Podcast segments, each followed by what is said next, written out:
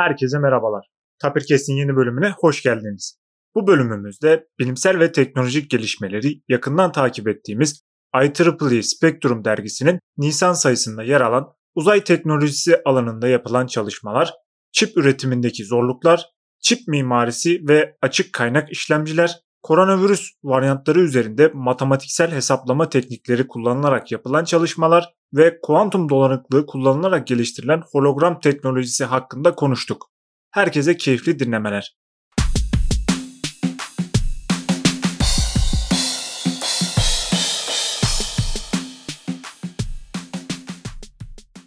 Seren Hocam, Halil abi hoş geldiniz. Hoş bulduk Mehmet. Hoş bulduk. Bu bölümümüzde Spectrum dergisinin Nisan sayısını ele alacağız. Dergiye baktığımız zaman kapakta bizi yapay zeka teması karşılıyor. Ama içerik olarak baktığımız zaman daha çok uzay ve iletişim teması, sağlık alanında yapılan gelişmelerle ilgili haberler karşımıza çıkıyor. Dergi incelemeye başladığım zaman o içindekiler sayfasına geldiğimde daha önce üzerinde de çalıştığım o axial flux elektrik motorları hakkında bir makale gördüm ve bu podcast'te de katılmayı açıkçası o yüzden daha fazla istedim. Hocam sizle ve e, Halil abi he, hep beraber inceledik. E, açıkçası hani benim en çok dikkatimi çeken makaleyi söylemiştim. Sizlerin de dikkatinizi çeken makaleleri merak ediyorum. Hocam sizin en çok hangi haber dikkatinizi çekti? Şimdi öncelikle bana bu fırsatı verdiğiniz için ve bu platformda konuşma şansı tanıdığınız için tekrar teşekkür ediyorum. Yanlış görmediysem 55-60 sayfa civarında bir dergiden bahsediyoruz ve senin de söylediğin gibi kapakta yine yapay zeka teması vardı. 3 tane haber tabii çok dikkatimi çekti. Bunlardan birincisi ağırlıklarıyla omikron. Yani omikronla ilgili şey gerçekten çok ilginç bir haber. Ayrıntılarını konuşuruz muhtemelen. Ay üzerinde kurulacak ağın, haberleşme ağının e, nedeni, nasılı ve geleceğiyle ilgili makale de gerçekten çok önemliydi. Ancak belki de ağırlığı en az dedim ama az yer kaplaması nedeniyle bunu söyledim. Entanglement, quantum entanglement'ı taban alan, dolanıklı taban alan bir hologram teknolojisinden bahsediliyordu ki e, makalenin neden bu kadar kısa sürdüğünü anlamadım. Keşke daha uzun sürseydi. Hocam dediğiniz gibi benim de en fazla dikkatimi çekenlerden biri o aydaki kurulacak haberleşme ağıydı. Çünkü hani 2030 yılına kadar 90'dan fazla ya da 90'a yakın sefer düzenlenecekmiş ve bir araya gateway kuracağız diyorlar. Yani insanların Ay'a gidip gelmesini kolaylaştıracak, oradaki çalışmaları hızlandıracak ve Ay'a araştırma üssü gibi şeyler kuracağımız bir sistem artık öngörülüyor. Her bölümde biraz gelecekten bahsediyoruz. Hani belki gidenlerden biri de biz oluruz. Onu görürüz. Çünkü en çok istediğim şeylerden biridir o yer çekimsiz ortamda belki uyuma imkanı elde etmek aslında keşif falan değil de yani yer çekimi olmayan bir yerde acaba insan ne kadar rahat uyuyor. O yüzden uzaya çıkmayı hep sevmişimdir. Bunun için de bir haber daha var aslında. Bir nesneyi yavaş yavaş hızlandırarak bir çemberde e, aslında şey gibi düşünebiliriz belki. Çaycılar tepsiyi sallıyorlar ya. Bunu sürekli salladığını ve daha doğrusu o içindeki bardağın sürekli circular böyle çembersel bir hareket yaptığını düşün, düşündüğümüzde ve hızının sürekli arttığını düşündüğümüzde bir noktadan sonra fırlatıyorsunuz ve herhangi bir o thruster roket yakıtı kullanmadan o kadar fazla güce ihtiyaç duymadan orada kazanmış olduğunuz kinetik enerjiyi bayağı potansiyel enerjiye çevirerek orbite gitmeye çalışıyoruz. Bu da eğlenceli gelmişti. Açıkçası önceki dergilere göre, önceki sayılara göre bence çok daha ilginç konular vardı. Dediğiniz gibi hologram da özellikle e, oldukça güzel bir şey hocam. Ama bunların yanında yine şeyden bahsediliyor. Çip krizine değiniliyor mesela. Çip krizinin nedenleri güzel grafiklerle açıklanmış. Sanırım yapay zeka deyip şu an üniversitede kapaktaki misafirin denk gelmeyen insan yoktu. Çünkü Coursera'nın da kurucusu bildiğim kadarıyla kendisi. Andrew NG diye yazılıyordu. Soy isminin nasıl okunduğunu tam bilmiyorum. Biraz zor bir okunuşu var. O kişiyle yapılan röportajda ben de, bence ilginçti. Hocam isterseniz iletişim ağıyla başlayalım. Çünkü ayda dünyadaki gibi bir ortam söz konusu değil. Dünyada çevremizde dağlar var, vadiler var. Çeşitli alanlarda e, iletişimimiz kesilebiliyor. Ama ay bildiğim kadarıyla daha düz bir yüzeye sahip bilmiyorum. Belki çukurlar olabilir ama iyi konumlandıracağımız antenlerle düz bir yüzeymiş gibi kabul edebiliriz diye düşünüyorum. Şimdi e, konu gerçekten ilginç çünkü biz makaleyi ilk okuduğumuzda e, hatırlarsanız podcast öncesi sohbetimizde de bahsetmiştik. Birkaç tane husus bir arada yani Ay'a neden bir haberleşme sistemi kuralım ki aslında birinci soru. Halil az önce çok güzel söyledi. Planlanan 90 ve belki de üzerinde diğer belki özel girişimlerle daha da fazla sayıda olabilir. Bir takım oraya işte gidişler gelişler olacak. Bir, bir takım bilimsel çalışmalar olacak ama asıl benim ilgilendiğim konu senin de söylediğin gibi yani oraya kurulacak ağ artık dünyadaki ağdan bir başka açıdan farklılık arz ediyor. Hatta bunu geçen Halil'le de konuşmuştuk. İşte Mars'a gitseydik ve oraya bir haberleşme ağı kursaydık e, ilk yapmanız gereken oraya bir enerji sistemi kurmak oluyor. Çünkü bunu nasıl enerjilendireceksiniz gibi sorunlar var. Hatta problemin ikinci kısmında makalenin de sonlarına doğru üzerinde düşünülen problemlerin bir kısmı da orada toplanacak verilerin çünkü iki tane teleskoptan bahsediliyor işte ayın uzak yüzeyine yerleştirilecek ve kainat hakkında değişik gözlemler yapacak teleskoptan bahsediliyor. Şimdi bu teleskoplar ya da orada toplanacak sismik veriler ya da başka verilerin nasıl toplanacağı, toplandıktan sonra dünyaya nasıl aktarılacağı ve nasıl işleneceği gibi bir sürü ilginç sorun gündeme geliyor. Şimdi tabii iş iş buraya gelince bu yalnızca bir haberleşme problemi olmuyor. Geçen Spektrum podcastinde de e, Ali ile konuşmuştuk. Artık bir teknolojik çözüm tek bir teknolojik çözüm olmaktan ziyade bir teknolojik yakınsama anlamına geliyor. Yani sizin burada birden fazla şeyi aslında çözüyor olmanız anlamına geliyor. Yani biz Ay'a bir haberleşme sistemi kuruyoruz dediğinizde karşınıza muhtemelen bir 300-400 tane problem çıkıyor. Velev ki dünyada bunların bir kısmı çözülmüş olduğu halde sorun yaşıyoruz. Ayda bu problemlerin hiçbirinin çözüldüğü bir altyapı yok. Bunların hepsini bir araya getirdiğimizde ayda haberleşme sistemi gerçekten çok ilginç problem bence de Mehmet. Hocam uzay alanında yapılan çalışmalar gördüğüm kadarıyla hani 10 yıl öncesine göre bile atılma sıklıkları arttı. Mesela daha fazla roket atışı görüyoruz. Daha fazla uydunun dünyanın orbitine yerleştirildiğini görüyoruz. Hatta internetleri işte interneti artık uydularla veriyorlar. LoRa için bile uydu takım uydular atımları başladı. Bunlara ek olarak daha bizim bilmediğimiz pek çok askeri ve gizli olan uydular da vardır. Bunların sanırım yaygınlaşmasının ve daha ucuzlamasının en büyük sebeplerinden biri bu son dönemde işte SpaceX'in ilk olarak ortaya koyduğu bu düşey roketler. Çünkü hem daha hızlı bir şekilde tekrar kullanılabilir hale geliyor hem de masrafı düşürdü. Bu sayede yani siz isterseniz Türkiye'den bir şirket olarak bile o roketlerden birine kendi küp uydular var mesela küçük daha uygun oluyor onlar. Onu yükleyip gönderebiliyorsunuz. O yüzden düşey uydu, düşey roketlerin gelişiminin ben oldukça etkili olduğunu düşünüyorum bu noktada.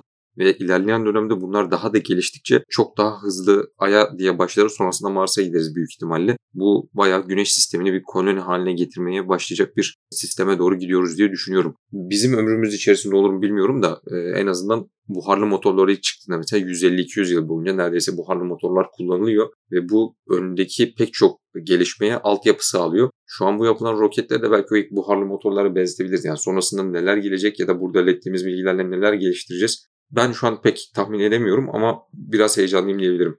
Şimdi Halil ben şöyle bir şey eklemek istiyorum. Tabii konu konuyu açıyor. Aslında bunu geçtiğimiz aylardaki Spektrum podcastlerinde de konuşmuştuk. Az önce de söylemeye çalıştım. Burada bir amacımız var ve bu amaç örneğin bir dünya yörüngesi olsun ya da ay olsun bir yere bir nesne yerleştirmek.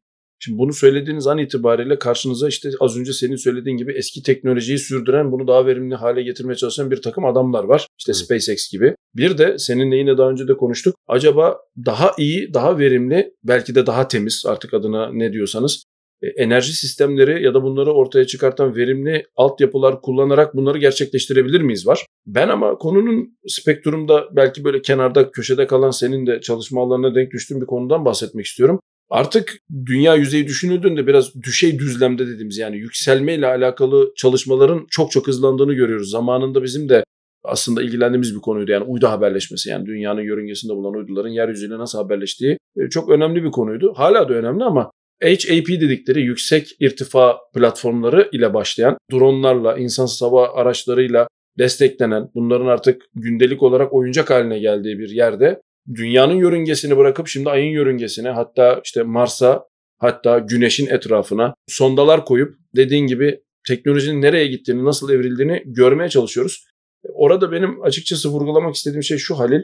Geçtiğimiz ayın podcastinde de bahsetmiştik. Çok ilginç bir konu. Yani yükseğe çıkıldıkça insanoğlunun yapabildikleri yani yeryüzünden yükselti kazanıldığında yapabildikleri yeryüzündeyken yapabildiklerini tahmin edemeyeceği kadar çok. İşte bunlardan bir tanesi de geçen podcast'te bağlantılı olsun diye söylemek istiyorum. Tarım verimini artırıcı fotoğrafların çekilmesi. Yani siz bir uyduyu fırlattığınızda, yörüngeye yerleştirdiğinizde bununla dediğin gibi askeri, istihbari, sivil şeyler yapabildiğiniz gibi bir de dünya ekosistemini değiştirecek, dönüştürecek teknoloji elde etmiş oluyorsunuz. İşte bir takım insanlar da bunu alıyorlar Ay'a, Mars'a ve dediğin gibi Güneş'in etrafına ya da işte diğer gezegenlere. Hatta sistemler arası boşluğa Voyager gibi koyuyorlar. Ya yani burada yapılan çalışmalar gerçekten çok önemli. Bir teknolojik yakınsamadan bahsetmek zorunda kalıyoruz. Çünkü artık e, işin dönüp dolaşıp geldiği yer bu sistemleri nasıl en iyi hale getiririz, nasıl daha verimli hale getiririz ve bunu nasıl daha yararlı hale getiririz gibi bir haberleşme sisteminin alt sistemlerinin de gündeme geldiği multidisipliner bir yapıya doğru bizi itiyor Halil.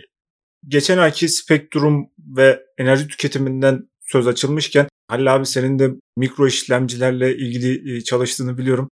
Hatta beraber bir Arduino kart üzerinde lehimleme işlemi yapmaya çalışmıştık. Pek başarılı olduğumuz söylenemezdi ama. Arduino kartta lehimleme değil de Arduino'nun o işte çipine e, araya girebilmek için lehimi söküp araya girmeye çalışmıştık. Daha doğrusu öyle e, daha iyi olur. Çünkü Arduino'nun boyutları ona göre çok daha küçük ve onun çipinin bacakları çok daha ince hatırlıyorsun. Bacaklardan birini iyi bir şekilde söktük de o araya girme işlemini yaparken sağ olasın şeyi sökmüştün. Kartta olan lehimi Mehmet e, bir anda yok edince hocam başka bir Arduino ile daha harcamak zorunda kalmıştık. Eğitim zayiatı olarak hanemize yazılan bir Arduino. Şeyde sorun olmuyor. 5 voltu diğer tarafa bağlayıp halen o nanoyu çalıştırabiliyoruz. Diğer 5 volt bacağı daha var ama sonuçta bizim işimize yarayan olmamıştı. Bu ayki spektrumda da çipler hakkında bir makale mevcut ve bu makaleyi de beraber incelediğimiz zaman özellikle bizim dikkatimizi çiplerin ne kadar fazla yol alıp üretim aşamasından geçtiğini 55 bin kilometreydi herhalde yaklaşık. 5 adım 55 bin kilometre. Ortalama her adımda 10 bin kilometre. Dünyanın hemen hemen her kıtasında bir yere uğrama. işte Asya ağırlıklı gözüküyor ama Avrupa'da da Almanya'ya uğradığını biz de öğrendik. Orada galiba parça birleştirme söz konusu. Evet. Hocam bu 5 adım ve yaklaşık 55 bin kilometreyi kat ederken seyahatin büyük bir bölümünü bence gemilerle yapıyor. Mehmet de Karadenizli olup gemileri çok sevdiği için bu ara bayağı gemiye maruz kalıyoruz pandemi döneminde özellikle bu çip kriziyle beraber gemi aslında konteyner krizi falan da yaşandı. O mesela teknoloji çok etkilemediği için spektrumda geçmiyor ama bildiğim kadarıyla şu toptancılık yapan tanıdıklarımdan öğrendiğim kadarıyla bir konteyneri kiralamanın fiyatları 2-3 katına falan çıktı. Yani bayağı bildiğimiz supply chain'deki o Amerikalılar mesela şu an et yiyemiyoruz artık yeter şu korona şeylerini kaldırın diye isyan ediyorlar. Bunun temel sebeplerinden biri bu konteyner pahalılığı. Mesela tedarik zincirindeki bir şey aksadığı zaman tamam aksıyor. Ve çip krizi aslında onu da tetikliyor, bunu da tetikliyor. Bu 55 bin kilometreyi yapan bir çip üretimi aslında dediğimiz gibi belki bizim burada bir et yememize, daha pahalı et yememize sebep oluyor olabilir. Şu an gördüğüm kadarıyla dünyanın bu kadar karmaşık bir sistemi var. Zaten belki de o yüzden çözemiyoruz sistemi. Yani bir çip üretmek için 55 bin kilometre mesafe kat etmeye ihtiyacımız var mı ki acaba gerçekten bilmiyorum. Çünkü dediğiniz gibi hocam Almanya'da mesela teste ve assembly yani Birleştirme. birleştirmeye gidiyor.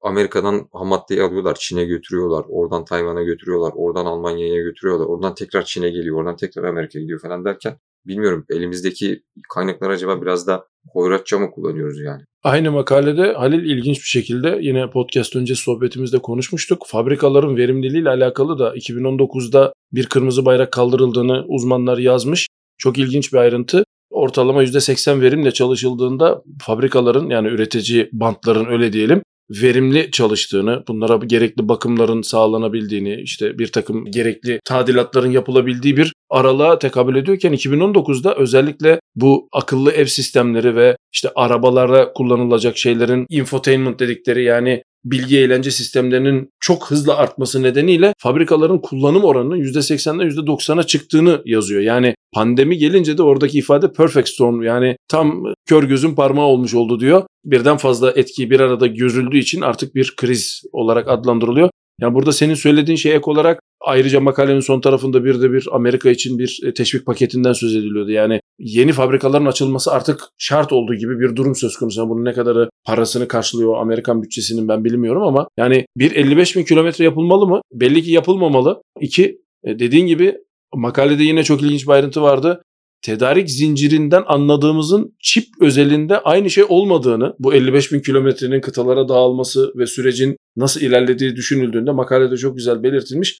Yani işin sözün özü yine az önce konuştuğumuz yere geliyor. Yani çip krizi makalede de belirtildiği gibi bir teknolojik yakınsama ve teknolojik ıraksama problemi. Bir çipi elde edebilmek için yaşadığımız şeylere bakıldığında bu yalnızca bir çip problemi olmadığını makale gerçekten güzel anlatmıştı bence de. Hatta hocam oradaki grafiklerden birinde bu Apple'ın ünlü sloganı var ya Designed in California Assembled in China. Assembled in China onu gösteriyor çünkü Amerika'da harcanan paranın büyük bir bölümü ya da elde edilen gelirin de büyük bir bölümüydü.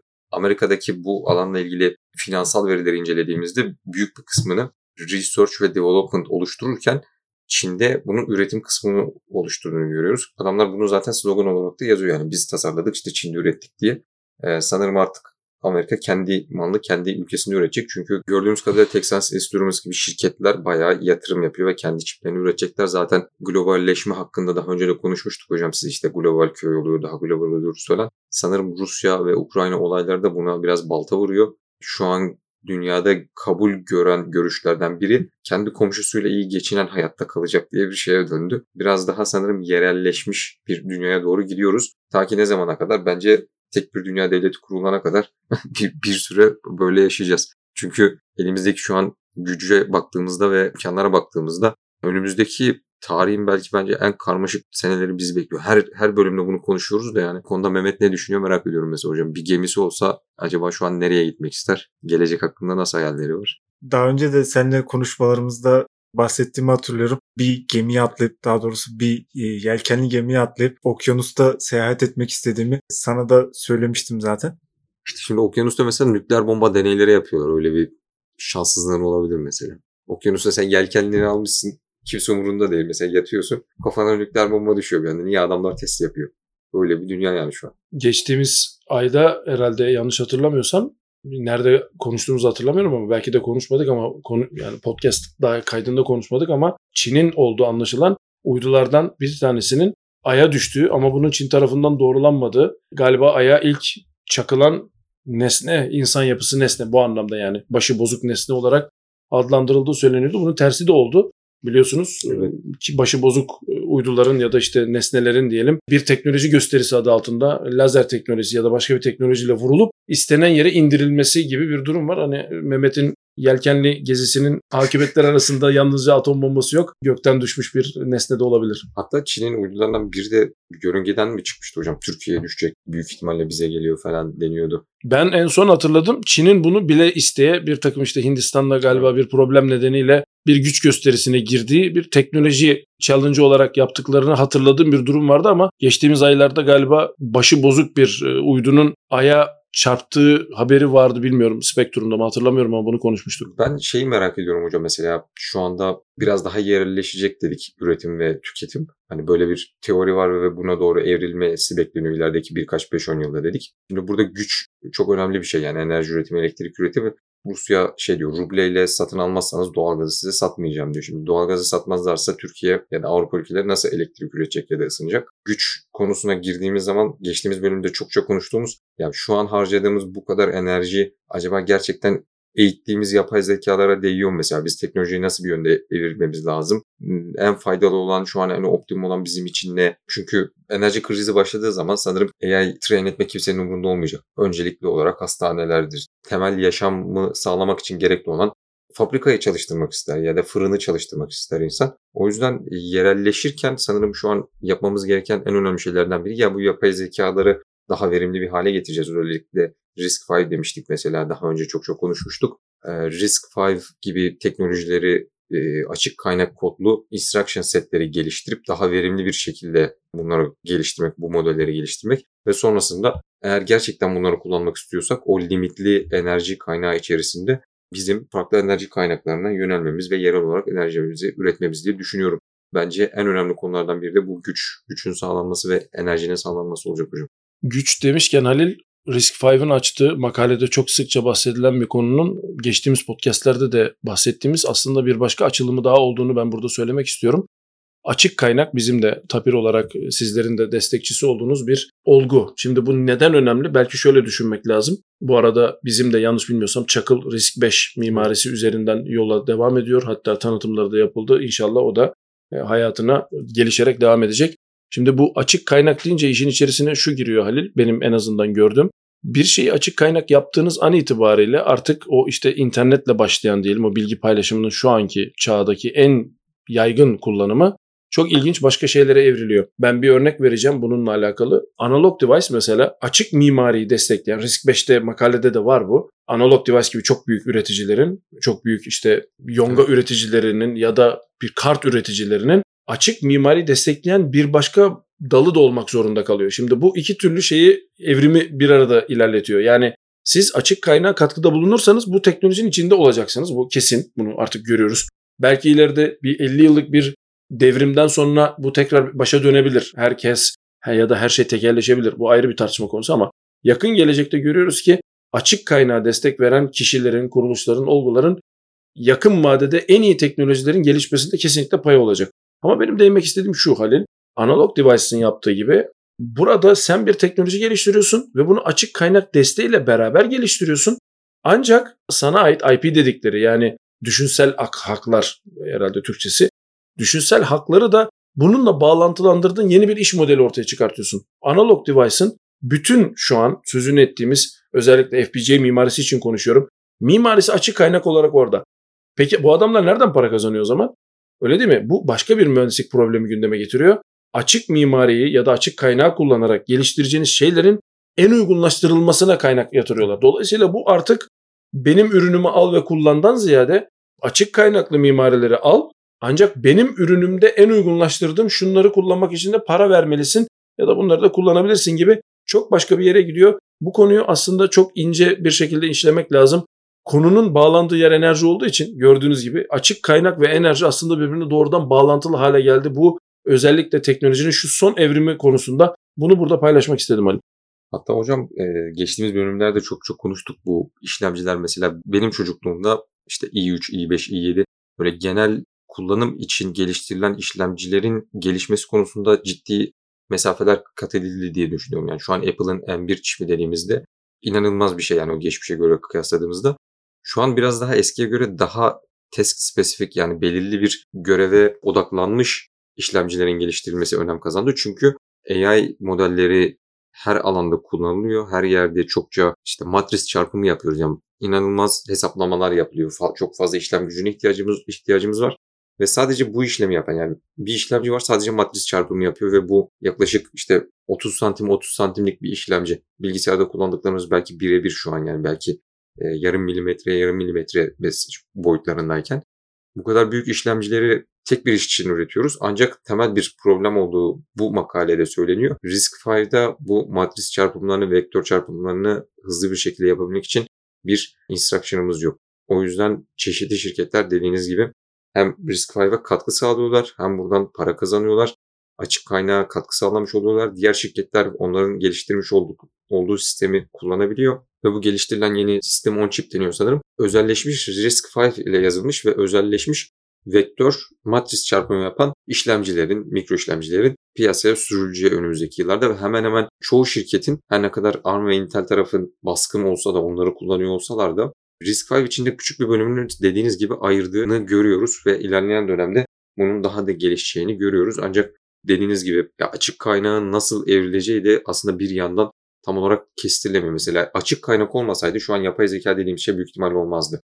TensorFlow, PyTorch ya da Python gibi Python kendisi zaten açık kaynaklı bir şey. Yani bunlar olmasaydı şu an kullandığımız teknolojilerin çoğu olmazdı diye düşünüyorum hocam.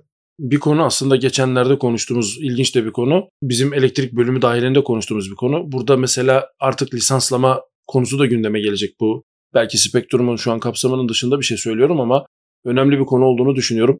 Bir şeyin açık kaynak olması mimarinin ya da yazılımın çok temel bazı açılımlarla birlikte bazı sorunları da beraberinde getiriyor. İşte örnek vermek gerekirse MATLAB'in hala neden tercih edildi? İşte muadilleri varken evet. Octave veyahut da işte Python'da karşılıkları olanları olmasına rağmen Burada karşımıza şu gene ilginç bir pazarlama stratejisi çıkıyor. MATLAB'i şu an diğerlerinden üstün kılan standartları doğrudan implement eden, gerçekleyen kendisine o jargonu kullanan toolbox'ları var. Yani kutuları var. Ve siz artık MATLAB altyapısını belki bir takım işte C ya da Java altyapısı hiç fark etmez. Başka bir yerde emüle edebiliyorsunuz. Ancak MATLAB yani MathWorks firmasının para kazandığı yer, orada olması gereken yer bu dediğin gibi probleme özgü kutuların tasarlanması. Şimdi e, yakında açık standartlar da o gündeme gelecek ama bir şekilde bunları en iyi yapan insanların para kazandığı bir durum söz konusu. E şimdi o zaman bu gemide yer almak istiyorsak belki Mehmet'in yelkenlisi olmayacak bu ama bu gemide yer almak istiyorsak kesinlikle ve kesinlikle bir yerden işe girmek ve açık kaynağın içerisinde olmak gerekiyor. Bunu kullanmakla başlayabiliriz. Buna katkı sağlamakla devam edebiliriz. Ama kesinlikle bir işi iyi yapmak zorunda olduğumuz bir gelecek bizi bekliyor bence arkadaşlar. Hatta hocam bu açık kaynak konusunda tartışmalar hem bizim alanda yaşanıyor hem de aşıda da yaşandı diye biliyorum. O şu an mesela Pfizer ya da BioNTech'e yalvardılar yani şu aşının nasıl üretildiğini söyle de herkes kendi üretsin diye. Orada da temel olarak anladığım kadarıyla sav şuydu yani neden paylaşmıyorsunuz? Çünkü bunun belirli bir standartta üretilmesi gerekiyor. Belirli bir işe yarayabilmesi için. Ben bunu açarım. Herkes üretebilir. Ama bu, sefer beklenen etkiyi göstermez ve kalitesi düşer ya da yanlış e, yöne gider ya da yanlış e, kullanılır. Hatırladığım kadarıyla bu açık kaynak yani aşıların nasıl üretildiğini açılmaması da açıklanmaması da ciddi bir problemdi geçtiğimiz aylarda. Yani açık kaynak sadece iletişim, işte bilişim, bizim elektronik alanlarında değil, sağlık alanında da önemli bir şey. Ve dediğiniz gibi MATLAB neden açmıyor? Çünkü bu işi MATLAB çok iyi yapıyor ve en iyisini ortaya koyuyor. BioNTech bunu neden açmıyor? Çünkü BioNTech belirli bir kalitede bunu üretmek istiyor ve insanların bundan bu şekilde faydalanmasını istiyor. Hazır aşılar ve yapay zekadan da bahsetmişken hocam neredeyse 2 ya da 3 ayda bir spektrumda koronavirüsle alakalı makaleler görmekteyiz. Bu ayki sayıda da buna benzer bir e, içerik vardı diye hatırlıyorum. Bu makaleyi okurken de kullanılan teknikler bizim bayağı ilgimizi çekmişti. Bu konu hakkında ne düşünüyorsunuz? Açıkçası ben merak ediyorum hocam. Şimdi tabii makale gerçekten ilginç bir yapıda çünkü aslına bakılırsa omikron üzerinden, omikron varyantı üzerinden kurgulanmış bir makale ama konusu aslına bakıldığında matematiksel bir teknik. Hatta makaledeki tırnak içerisinde söylemiş olursak antijenik kartografi, antijene bağlı haritalandırma gibi Türkçe'ye çevirebiliriz. Şimdi bu tabii çok ilginç bir teknik. Biz de tabii makalede öğrendik bunu. E, oradaki problem şu, koronavirüsün evrimini incelediğinizde bir DNA dizilimi sıralanması işte ya da artık virüsün tabanına göre bir genetik materyal sıralamasından bahsediyoruz ve varyant dediğimiz bu sıralamanın kök sürüme göre ne kadar uzandı, ne kadar uzaklaştı ve nereye doğru evrildi.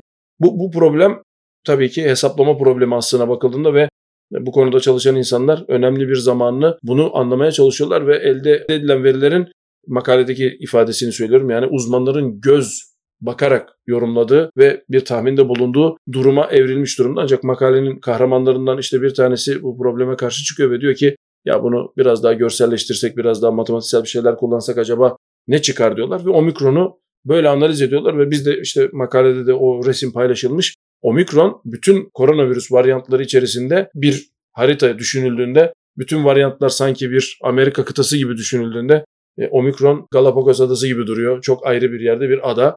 E, bu tabii ne demek? Yani şimdi bunu yorumlamak gerekiyor. Makaleden anladığımız kadarıyla bu Omikron varyantının bir koronavirüs varyantı oldu ama diğer varyantlar için gerekli olan aşılanmanın çok dışında bir aşılama sürecine ihtiyaç duyduğunu gösteriyor. Hatta makalede yine şundan bahsediliyordu yanlış hatırlamıyorsam. Üçüncü doz aşının omikron varyantının etkisinden kurtulmayı değil, e, semptomatik olarak daha hafif geçirmeyi ancak omikrondan kurtulmayı sağlamadığı, dolayısıyla omikrona özel bir aşı e, üretilmesi gerektiğinden bahsediyordu. Yine matematiksel ve hesaplama teknikleri kullanarak bunu bir üst kademeye çıkartıp artık virüsün bir sonraki adımını daha nitelikli kestirmeden de bahsediyorlar. Bu tabii aşı yapıcıların, aşı üreticilerin herhalde aradığı şey olsa gerek. Çünkü nasıl evrileceğini bilmediğiniz bir şey için aşı yapmak demek evrimi gördükten sonra aşı yapmak demek. Yani 1-0 geriden başlıyor olmanız demek. Belki şimdi 2-0 önde başlayabilecekleri bir maça doğru ilerliyor aşı üreticileri.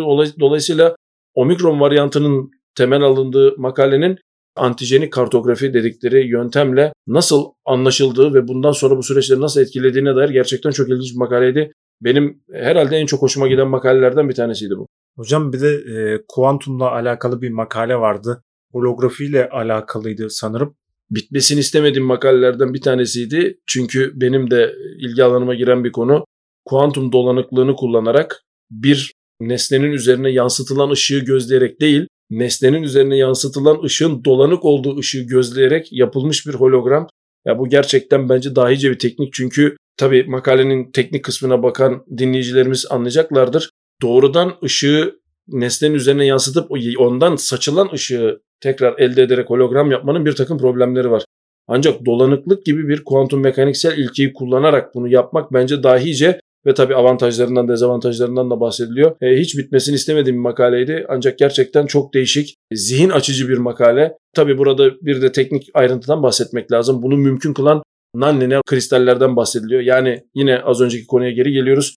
Bu olguyu gerçekleyebilmek için tek başınıza kuantum mekanik çalışmanız yetmiyor. Malzeme de çalışmanız gerekiyor. Bunları çalıştıktan sonra görüntüleme de çalışmanız gerekiyor. Bunları çalışırken bir de bunları paketlemeniz gerekiyor. Yani bir teknolojik yakınsamadan bahsediyoruz. Gerçekten çok önemli bir makale olduğunu düşünüyorum Mehmet. Yani hocam Fraunhofer Enstitüsü'ydü sanırım bu çalışmayı gerçekleştirenler.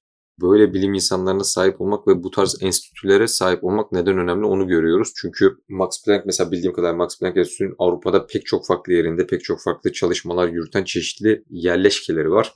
Yine Fraunhofer aynı şekilde çok farklı çalışmalar gerçekleştiriyor ve yani insan adamlar neleri hayal ediyor ve neleri düşünüyor diye gerçekten bayağı etkileniyor diyebilirim. Çünkü bu gerçekten holografi çalışması anladığınız zaman ya adamlar böyle bir şey yani çok basitmiş gibi geliyor ama daha önce kimse düşünmedi muhtemelen.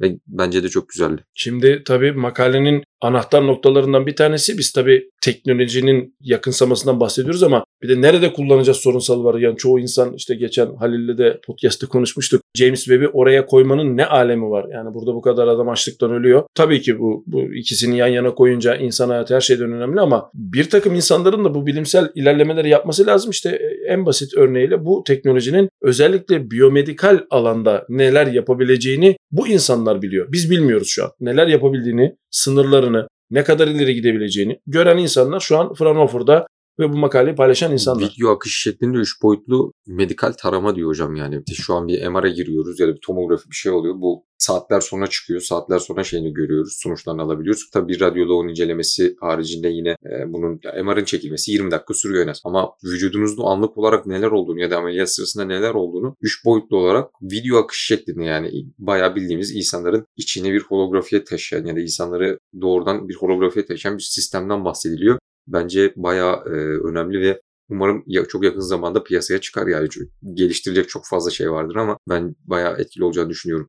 Ya ben mesela konunun teknik kısmıyla dediğim gibi çok meraklı olduğum için ilgileniyorum. Şimdi tabii orada bahsedilen şeyler biomedical ve bu tarz şeyler ama bir de işin haberleşme ve aslına bakılırsa istihbari tarafı da var. Yani dolanıklığı yalnızca istihbarat için kullanmıyorsunuz gördüğünüz gibi. İşte az önce Halil'in de söylediği gibi eğer bu enstitüye sahipseniz, bu bilim insanlarına sahipseniz bir fiziksel olgu, bir doğa yasası, bir doğa olgusu 28 farklı şekilde kullanılabilir ve bunu ancak o olguyu iyi anlamaya çalışan insanlar yapabilir. Yani siz bunu tribünden seyirci olarak seyrederseniz hep geriden geleceksiniz. Asla öne geçme şansınız olmayacak. Dolayısıyla bir an evvel bu sistemlerin de inşallah ülkemizde olabildiğince yaygın ve yoğun bir şekilde değerlendirilmesi gündeme gelir ve bizim de bu alanda artık söz sahibi olduğumuz bir noktaya doğru ilerleriz diye düşünüyorum arkadaşlar.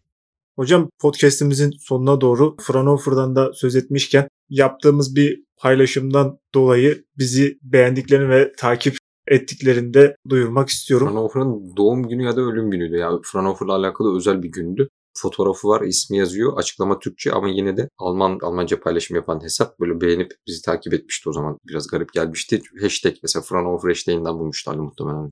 Ben de bu vesileyle müsaadenizle yine yurt dışından takipçilerimizden özellikle Oak Ridge National Lab'den takipçilerimiz var. Onlara bu vesileyle e, selamlarımızı iletiyorum. Zira onlar da içerikleri beğendiklerini hatta bu içeriklerin yaygınlaşması hususunda neler yapabileceklerini de bizimle paylaştılar. E, bu vesileyle onlara da buradan tekrar teşekkür etmek istiyorum. Her hafta yorum yapıp beğenip paylaşım yapıyorlar hocam görüyoruz. Teşekkür ederiz kendilerine. Bu bölümde Spektrum dergisinin Nisan sayısında ilgimizi çeken haberleri ele aldık.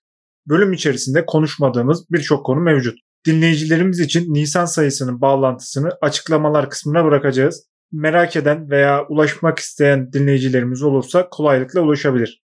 Herkese keyifli haftalar dileriz.